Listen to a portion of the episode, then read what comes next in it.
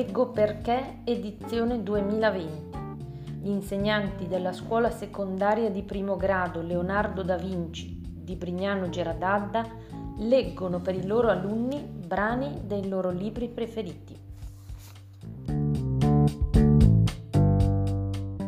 Sono Don Francesco e vi invito a leggere il libro Le cronache di Narnia di Lewis, il mio libro preferito.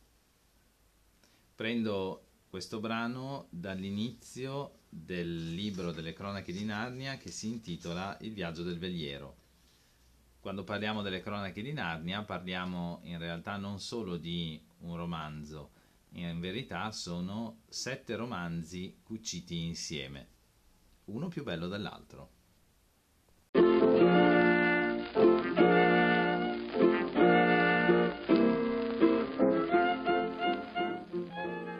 Il quadro nella camera da letto. C'era un ragazzo che si chiamava Eustachio Clarence Scrub e se lo meritava. I suoi genitori lo chiamavano Eustachio Clarence, i professori solo Scrub. Non so come lo chiamassero gli amici, visto che Eustachio Clarence non ne aveva. Quando si rivolgeva ai genitori non li chiamava papà e mamma come qualsiasi altro figlio, ma Harold e Alberta. Erano entrambi persone di, mon- di mondo e alla moda. Non fumavano, non bevevano, erano vegetariani e come se non bastasse indossavano uno speciale tipo di biancheria intima. Vivevano in una casa con pochi mobili dove era raro vedere abiti sparsi in giro o sui letti le finestre erano sempre spalancate. A Eustachio Clarence piacevano molto gli animali, in particolar modo gli scarafaggi, meglio se morti o infilzati con uno spillo sulle schede di cartone della sua collezione. Gli piacevano anche i libri, ma solo quelli zeppi di informazioni, con la fotografia di qualche strano congegno per riempire i granai o quella di qualche ragazzino cicciottello di altri paesi con la testa testa china sui libri in una qualsiasi scuola modello. Eustachio Clarence odiava i suoi quattro cugini, Peter, Susan, Edmund e Lucy. Ciò nonostante fu contento di sapere che Edmund e Lucy sarebbero stati ospiti in casa sua per qualche tempo. A Eustachio infatti piaceva comandare e fare il bullo, e sebbene fosse un piccoletto incapace di tener testa a Lucy, per non parlare di Edmund, sapeva benissimo che quando sei a casa tua esistono centinaia di modi per fare imbestialire gli ospiti. Quanto ad Edmund e Lucy, odiavano l'idea di dover passare parte delle loro vacanze a casa dello zio Harold e di zia Alberta. Ma non c'era niente da fare il loro padre sarebbe andato ad insegnare negli Stati Uniti per l'estate, accompagnato dalla mamma che da più di dieci anni non si concedeva una vacanza come si deve. Peter studiava per un esame e avrebbe trascorso le vacanze dal professor Kirk, nella casa del quale i quattro fratelli, molto tempo addietro, durava ancora la guerra, avevano trascorso giornate indimenticabili. Se il professore fosse vissuto nella stessa casa, Sarebbe stato felice di tenere con sé tutti e quattro i ragazzi, ma eh, non so bene per quale motivo era diventato povero e viveva in una casetta di campagna con un'unica stanza da letto per gli ospiti. Solo Susan avrebbe accompagnato i genitori negli Stati Uniti, perché portare laggiù quattro fratelli sarebbe stata una spesa eccessiva. I grandi pensavano che Susan fosse la bella di casa che non fosse molto portata per lo studio e fosse più matura di quanto la sua giovane età lasciasse immaginare. Per questo un giorno la mamma sentenziò per Susan andare in America sarà un'esperienza molto più utile che per i più piccoli. Edmund e Lucy fecero del loro meglio per non far pesare a Susan la grande fortuna che le era capitata, ma nello stesso tempo com- cominciarono a tremare all'orribile idea di passare le vacanze in casa degli zii. Per me sarà più dura che per te, disse Edmund. Tu almeno avrai una stanza tua. Io invece dovrò dormire con il ragazzo più puzzolente del mondo, Eustachio Clarence. La nostra storia inizia un pomeriggio in cui Edmund e Lucy erano riusciti in qualche modo a starsene per conto loro. Parlavano di Narnia, il loro mondo privato e segreto. La maggior parte di noi, ne sono certo, si è creato un proprio mondo segreto ed immaginario. Da questo punto di vista Edmund e Lucy erano più fortunati degli altri, però il loro mondo era del tutto reale, tanto che lo avevano visitato già due volte, non in sogno, o per gioco, ma nella realtà. E ovviamente ci erano arrivati eh, con l'aiuto della magia, il solo mezzo capace di condurli fino a Narnia. Al momento di lasciarla per l'ultima volta, i due fratelli avevano dato la loro parola che un giorno sarebbero tornati. Potete immaginare come, a ogni occasione, parlassero e riparlassero volentieri di Narnia. Adesso si trovavano nella stanza di Lucy, seduti sul bordo del letto e con lo sguardo fisso ad un quadro appeso alla parete di fronte. Era l'unico quadro della casa che piacesse ai due ragazzi. Alla zia Alberta non piaceva affatto e così aveva finito per metterlo in una stanzetta al piano di sopra. Sbarazzarsene non poteva, si trattava di un regalo di nozze e non voleva offendere chi glielo aveva portato. Il quadro raffigurava una nave a vele spiegate che filava dritta incontro all'osservatore. La prua, color oro, aveva la forma di una testa di drago con la bocca spalancata. La nave aveva un solo albero e un'unica grande vela quadrata color porpora. A guardarla di fronte, come facevano in quel momento i due ragazzi, si vedevano le ali dorate del drago aprirsi sulle fiancate verdi della nave. Era in bilico, su un'immensa onda blu che fra gorgogli e striature d'acqua pareva sul punto di rovesciarsi su di loro. La nave filava veloce, spinta dal vento ed inclinata a babordo. Ah, a proposito, sappiate che, voltando le spalle alla poppa, la parte sinistra di una nave si chiama babordo e la destra tribordo. I raggi del sole illuminavano il lato di babordo colorando l'acqua di verde e porpora. Dalla parte opposta, a tribordo, l'acqua nell'ombra della nave era blu scuro. Guardate, una nave di Narnia, disse Edmund. Ed essere costretti a stare qui è come rendere la situazione ancora più difficile. Guardare è sempre meglio di niente, fece Lucy, e poi è così bella. Ancora quello stupido gioco? Domandò Eustachio Clarence, che dopo essere rimasto a lungo nascosto dietro la porta ad origliare, alla fine si era deciso ad entrare nella stanza con uno strano sogghigno sul volto. L'anno prima, quando era stato ospite a casa dei cugini Pevensey, Eustachio Clarence aveva avuto modo di sentirli parlare di Narnia e una delle cose che preferiva era prenderli in giro per via di quel loro mondo dato che secondo lui era una storia inventata.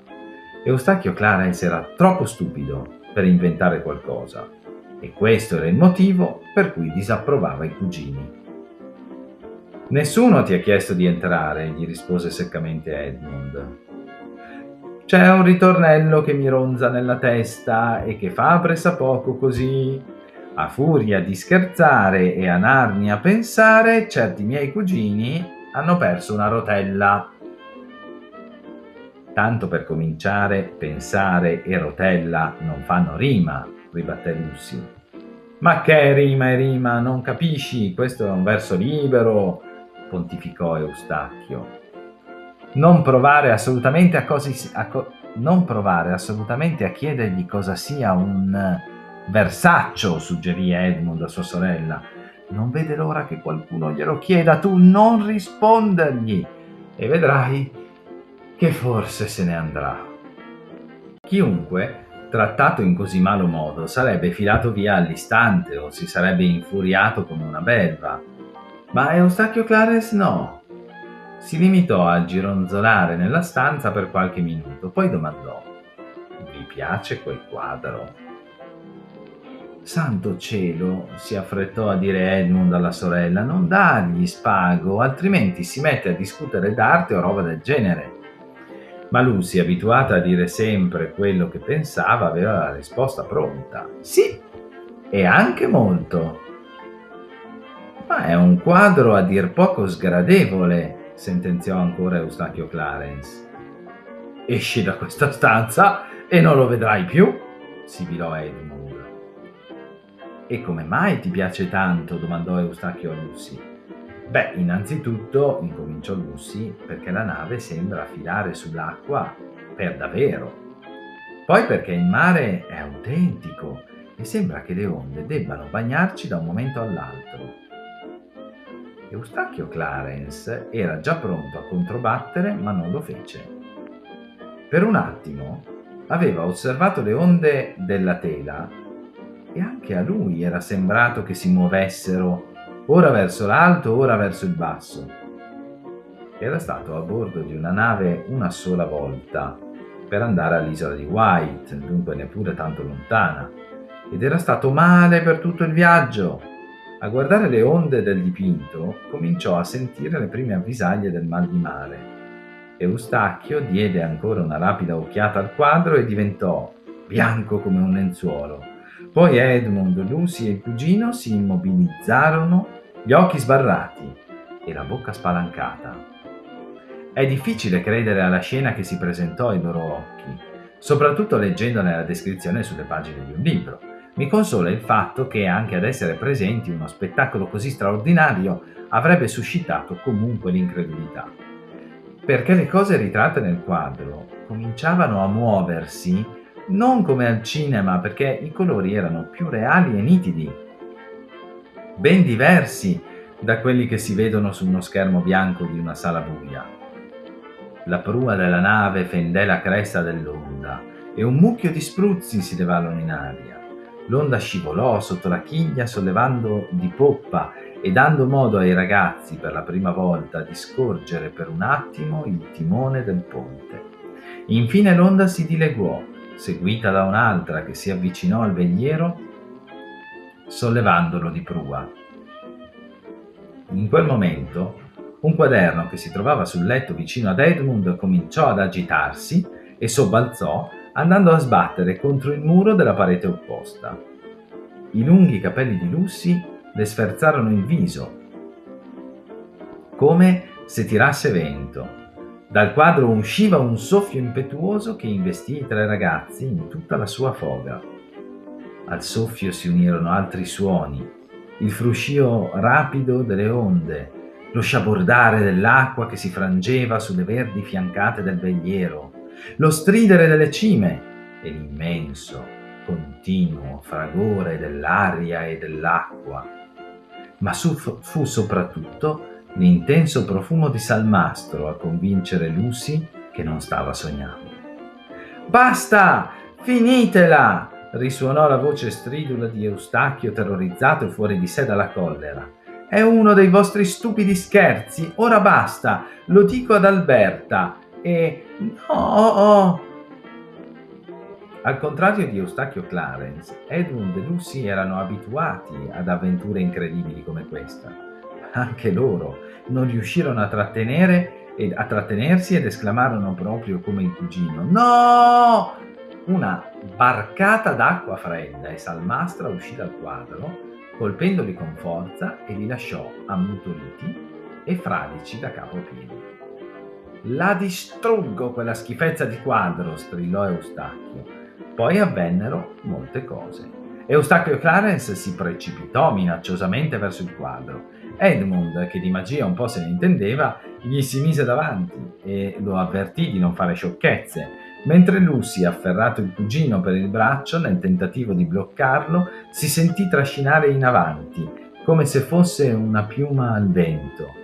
O i tre si erano rimpiccioliti all'improvviso, o altrettanto rapidamente il quadro era ingigantito a dismisura, l'unica cosa certa fu che quando Eustachio si gettò sulla tela per strapparla dalla parete, si trovò in piedi dentro la cornice.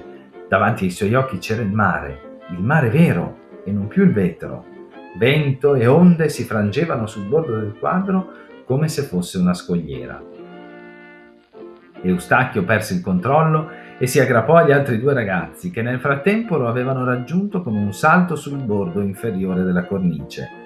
Per un istante ci fu un gran parapiglia, grida e spintoni, spintoni e grida, ma appena i tre credettero di aver trovato il modo di stare in equilibrio aggrappandosi l'uno all'altro, ecco che un enorme cavallone si versò su di loro trascinandoli in mare. Eustachio, con la bocca piena d'acqua salata, smise finalmente di strillare come un forsennato.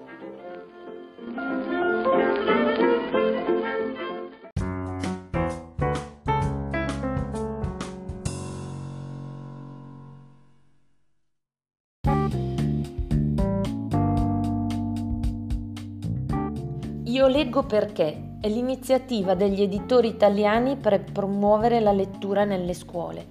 Come funziona? Fai un giro in libreria a Brignano nei centri commerciali di Stezzano e Curno. Scegli un libro da donare alla nostra biblioteca scolastica. Scrivici una dedica e consegna il libro al libraio che lo manderà a scuola. Per ogni libro regalato, gli editori ne regaleranno uno anche da parte loro. Grazie a te e ai tuoi cari se vorrete partecipare.